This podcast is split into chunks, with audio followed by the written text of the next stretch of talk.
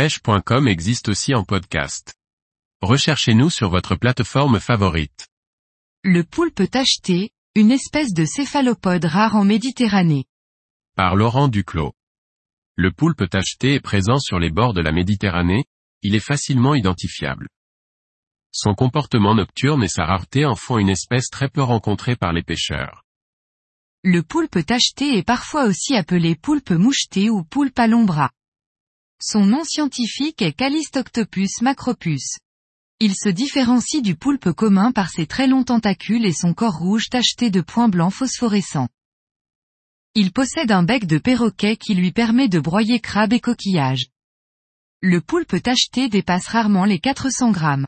Capable de mimétisme, grâce au chromatophore, le poulpe tacheté sait se faire discret. Le poulpe tacheté peut être présent sur tous les biotopes. Animal solitaire, on le retrouve dès les premiers mètres de fond jusqu'à 150 mètres de profondeur. Un poulpe qui passe la majeure partie de la journée dans sa cache et ne sort qu'une fois le jour tombé pour se mettre en chasse.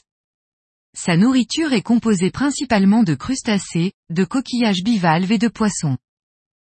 Sa reproduction se déroule du printemps à la fin de l'été selon la température de l'eau.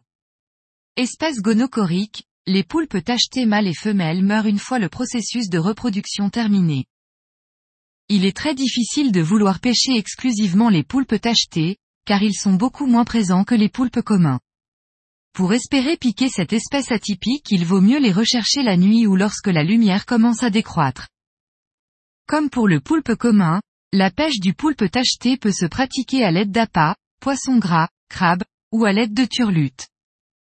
À noter que la morsure du poulpe tacheté peut être dangereuse, car la plaie a tendance à s'infecter. En effet, cette espèce venimeuse produit une neurotoxine, la céphalotoxine. Il faut donc éviter de laisser ses doigts sous le manteau et plutôt le saisir par la tête.